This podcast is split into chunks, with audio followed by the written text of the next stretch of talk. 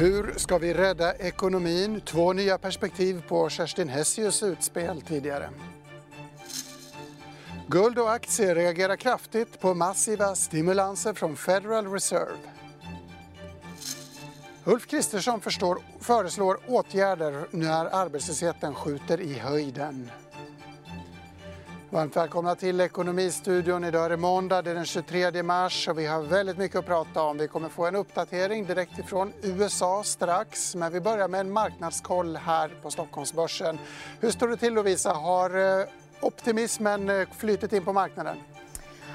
Ja, lite grann kan man väl ändå säga, men inte fullt ut. För att eh, precis här innan så indikerade terminerna i USA att vi skulle se faktiskt en uppgång.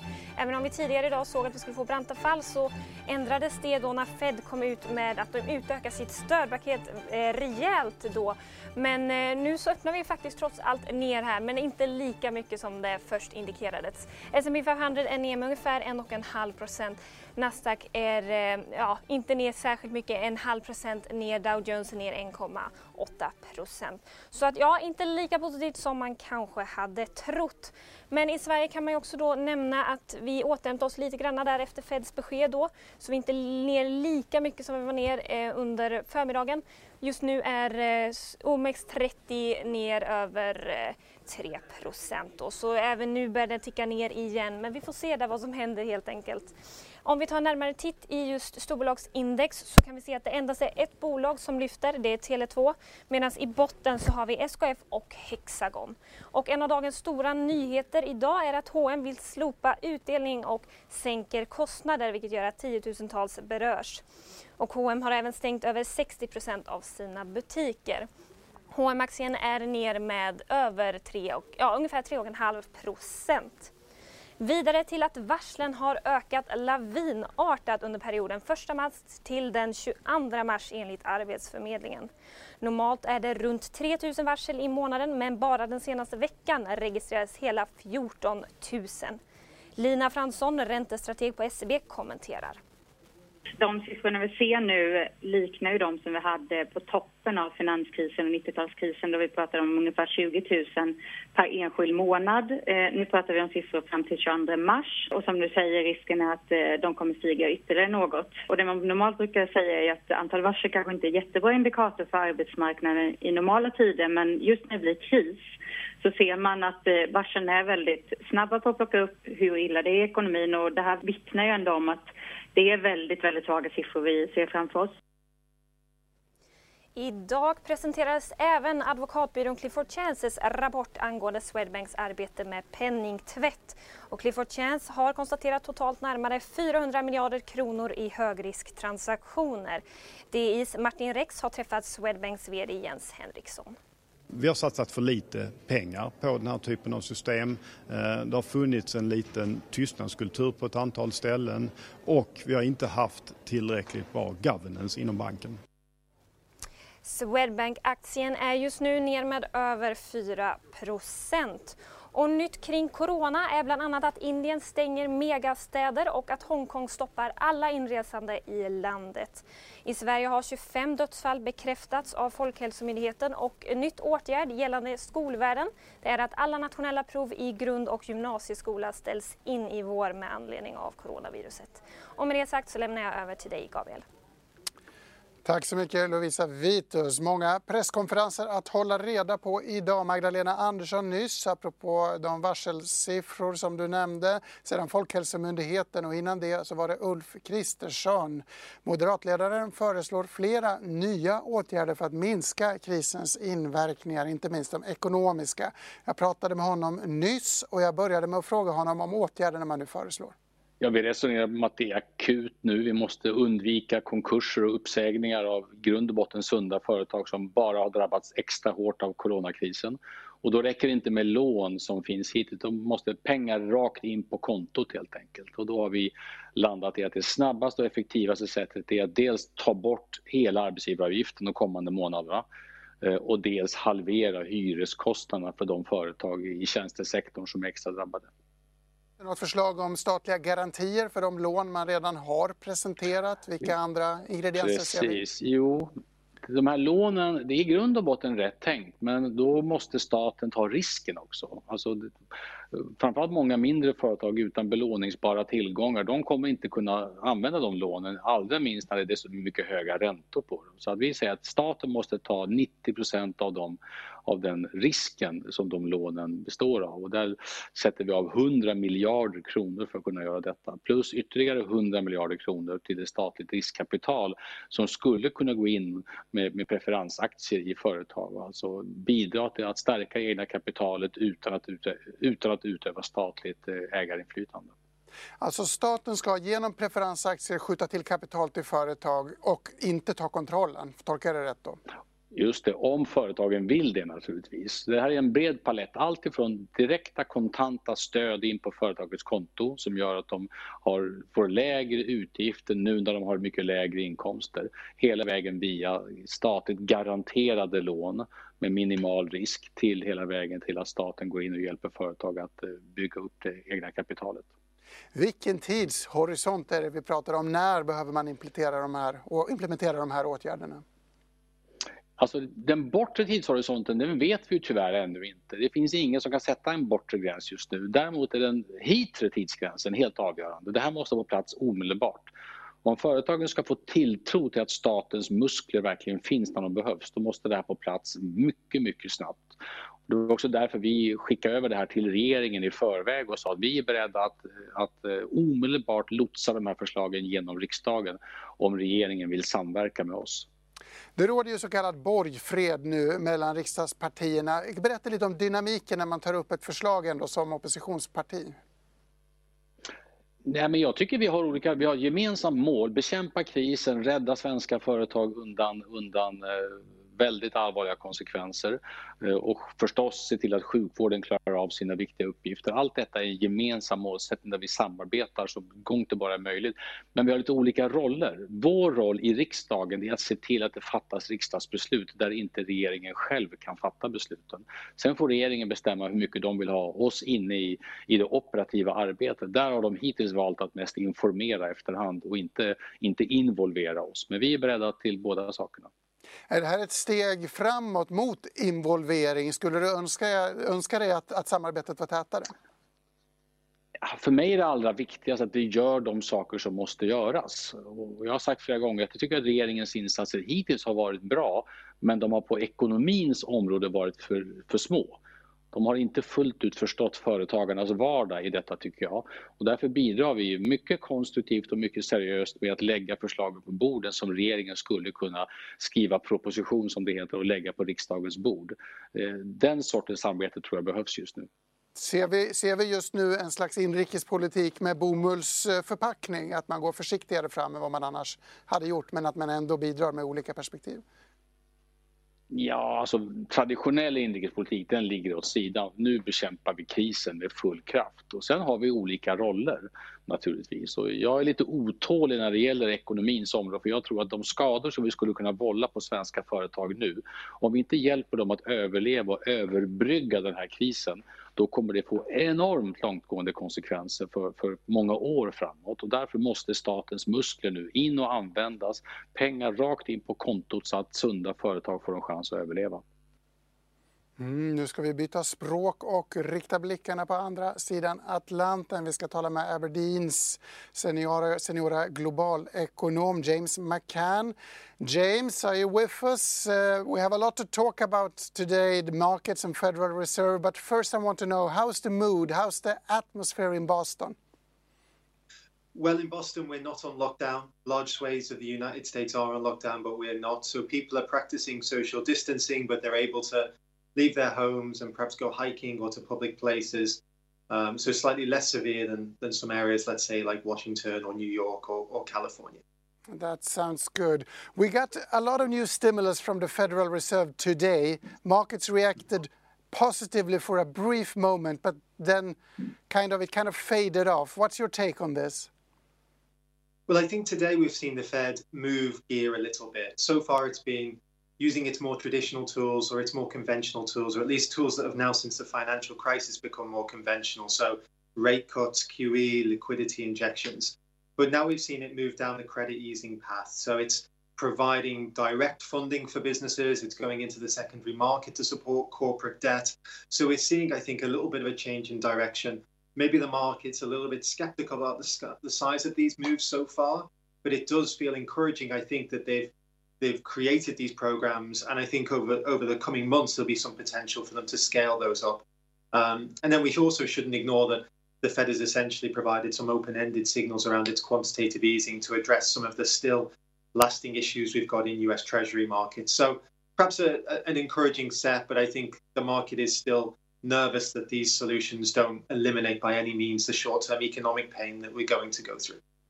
Are we now waiting for the politicians in Washington to get their act together and present uh, financial stimulus instead, or what's the next move here? I think that's the, the clear next step, and I think the onus is definitely on Congress to get something done and something done very quickly. The market was clearly nervous that there was a procedural setback. We've not taken too much negative signal from that procedural step, setback, but definitely I think the market wants to understand the size of this response from Congress and the nature of it. We're still a little bit unsure about the exact componentry, whether there's perspective again to ramp this up in the future. So I think this is the the next gun to fire really is that the fiscal policy, given that the response there has been relatively modest. We saw this kind of uh, tardiness in, in, in, decision making after the financial crisis. There was a similar delay in, in, in the government program. Is this a rerun of the same? And, and what's your view? Will, will it help? Are, are we in a worse position than the financial crisis? Or, or where do you see us going from here?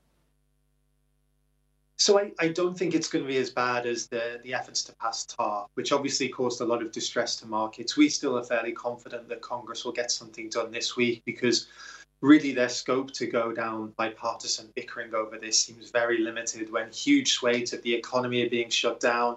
Claims data this week will show hundreds of thousands, if not over a million people being immediately laid off. So I'd be really shocked if if Congress got too caught up in bipartisanship, sorry, in, in partisanship, and that led to a big delay in, in this package. So I do think we'll get something fairly soon. Comparing the two crises is, is difficult. Obviously, one was a financial crisis which threatened the integrity of the financial sector and needed very urgent and very aggressive action through that channel. This is almost totally different. We don't have a lot of precedent to this. We are, I, I guess, essentially shutting down parts of the economy, and that's something that we need to do. So, really, the onus now is on trying to make sure that the underlying structure of the economy, the financial relationships are still in place, that when we start to bring that economy back online, it still looks a lot like it did before we stopped that, that economic clock, as some have been putting it. Speaking of the economic clock, there's also an election going on in the US, even though we almost forget about it now. How is the president doing? He had a terrible start handling the corona crisis, but this, he seems to be having a bit of a comeback. What's your view on that? So I think it was a it's fair, it's a difficult start. I think we've seen the president now try and take a more forceful and more proactive approach to this crisis as the news on it has got significantly worse. I was interested overnight that the president was talking about maybe relaxing some of the social distancing policies in the next two weeks, saying that we don't want the cure to be worse than the underlying illness. And really, I think that would be a dangerous step at the moment. Certainly, this economic pain that we're set to go through is very difficult, but I do think it will be critical to try and help flatten the rate of new infections, prevent the healthcare services from being overwhelmed in a relatively short space of time. So I think really the, the management of this crisis, we can ask Congress to do a lot from a fiscal perspective, we're asking central banks to do a lot. Really, they're just cushioning it. I think the true test is going to be whether we can get testing rates increasing very significantly, whether social distancing is able to flatten that curve. And I think that's what the president's going to be to be judged on. And I think really there's still some work to do from from the government and from the president to really deliver on that so far, because it still feels like some of those efforts aren't really hitting home so far.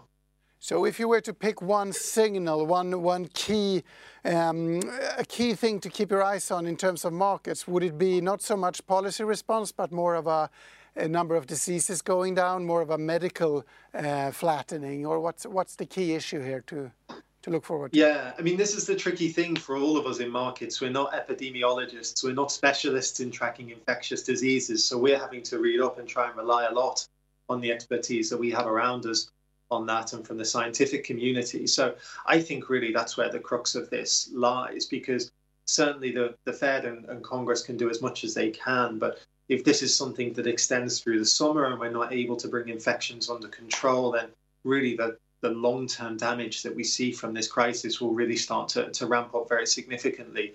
So I'd absolutely agree. I think all of this really lands on how does this virus unfold? Do we see a, a seasonal decline as the weather starts to improve? Um, do we see a continuation of new infection rates? Do we see a response as we've seen in some Asian economies where those new infection rates have been successfully reduced? That's really where we're looking, I think. And I think really where the market is looking for trying to understand whether this is you know, a crisis with a relatively deep but relatively short-lived rebound, or if this is something that's going to be much, much more longer lasting and much, much more painful. Well, I'm certainly hoping for a short crisis because I'm eager to visit your beautiful city. I hope you have a good morning in Boston. Thank you for joining us, James McCann. Tack så mycket. Federal Reserve aviserade nyligen stora tillgångsköp, ytterligare ett stimulanspaket alltså för att hålla den amerikanska ekonomin och marknaden under armarna. Med oss har vi Erik Strand, guld och silverinriktad förvaltare. Erik, vad är det som Fed har kommunicerat idag? Ja, helt enkelt att eh, man har ju kommit med två stycken sänkningar mellan möten och eh, ja, det räcker inte heller utan man eh, måste göra ännu mer ännu mer tillgångsköp så att nu är det ju full QE. Eh, det som inte var något QE blev ju QE4 och detta är väl QE5 nu då. Mm. Och det verkar vara obegränsat i storlek. Är det här överraskande eller är det mer av samma av det vi har sett hittills? Ja, det är väl mer av samma och så försöker man komma före kurvan lite. Man var ju bak och efter och efterhand hela tiden så att nu försöker man komma lite före och sen så kommer ju de andra stimulanserna också här snart med eh, från eh, Trump och company så att eh, man försöker komma före så att man eh, får stopp på nedåtgångarna på börsen bland annat också. Du följer ju främst ädelmetaller, Erik. Vad, och det här är en viktig komponent av den här typen av massiva stimulanser, en viktig drivkraft för ädelmetaller. Kan du berätta lite kort om det bara? Ja, egentligen så är den absolut viktigaste delen för guld och silver. Det är ju skuldsättningen och skapandet av krediter det är det som driver priserna långsiktigt och eh, helt avgörande så att det caset stärks ju att investera i någonting nu när man då mer eller mindre förstör eh, pengar och valutor genom att skapa och trycka mer. Så mycket pengar i systemet minskar då i värde och guldet blir relativt mer attraktivt. Alltså. Det, är det dynamiken lätt förenklat? Så att alla ja, det är så det kommer att bli. Men det är klart, nu har vi en helt annan period. Nu är vi inne liksom i kaos. Många säljer det ena och det andra så att eh, man kan inte se det nu men när man tittar framåt, vad, vad kommer det här få för effekter? Så är det, ska man positionera sig inför vad som kommer sen så är det väldigt intressant. Eh, den andra egenskapen med guld är ju att det är kontracykliskt eller kontra börsen i vanliga fall. Varför är det inte så nu? Den senaste veckan, två veckorna så har ju guld och även silver, silver har rasat massivt. Vad är det vi ser? Ja, man kan säga så här att eh, det liknar lite 2008 där egentligen också i början allting gick ner och sen så började det eh, liksom reparera sig och sen gick ju guld och silver upp kraftigt. Så att eh, det sker inte alltid direkt på sekunder när man vill se det utan det kommer lite efterskjutning och det såg vi även på dollarn som i början gick ner i krisen och men nu då stärkts väldigt mycket efter ett tag här igen. Så mm. att man får inte ta för mycket på de här korttidsrörelserna utan man måste se vad är det som sker, vad är det som händer och hur kommer det påverka framåt. Så den här rusningen till kontanter, Dash for cash, som vi pratar så mycket om idag, det är en övergående fas och sen kommer ädelmetallernas tid, eller hur ska vi tolka detta? Ja, man kan säga så här, i början så finns det ju då de här handlarna som eh, har lånat väldigt mycket eftersom det varit gratis att låna och sen så har de då börsen gått ner, de eh, hamnar krävs margin call som det heter, att värdena är lägre än eh, vad de har lånat och då kräver bankerna säkerheter och likvida medel. Och det kanske de får genom att sälja guldpositioner för att kunna behålla sina aktiepositioner. Så att det driver sig självt lite grann i början men sen så börjar alla se vad är, vad är billigt? Vad kommer kunna gå upp i värde? Eh, köparna kommer in i marknaden eh, och det är då det börjar hända åt andra hållet igen. Eh, vet du någonting om tajmingen? Kan man tro att det börjar bottna ut nu? Finns det något som signalerar det eller är det fortsatt lite nedgång kvar framför oss? Ja, alltså guld har inte gått ner så mycket. Tittar man i kronor så är ju faktiskt guld plus i Sverige eh, i år. Så att även om det har gått ner och upp, rört sig, så är det plus 9% Så att det har ju varit en ganska bra investering relativt börsen i år. Tittar man framåt, hur snabbt det kan gå, det kan man aldrig säga. Det beror ju lite på just det här som att Fed nu försöker vara ännu aktivare och regeringarna försöker komma igång och komma före kurvan. Eh, det gör ju att vändningarna kan komma ganska fort. Eh, sen har vi haft lite andra saker i marknaden med storbanker som har varit kortare än tidigare uppgången, som har haft problem med korta positioner och som försökt få ner priserna för att ta sig ur. Du har en andra bild med lite staplar som jag vill att du förklarar. Är det det vi ser här på Comex eh, bakgrund och Precis. framtid? Comex är ju råvarubörsen i USA och det som har dikterat eh, priset på spotpriset de sista tio åren. Och när de blå staplarna är stora så är det en viss risk i marknaden. Eh, vilket det var för då har storbankerna gått kort. Eh, och nu har man då lite riggat ner priserna som man har velat. Men syftet var ju att köpa tillbaka sina korta positioner och då hade de blå staplarna där nere varit eh, uppe vid mellansträcket och varit borta.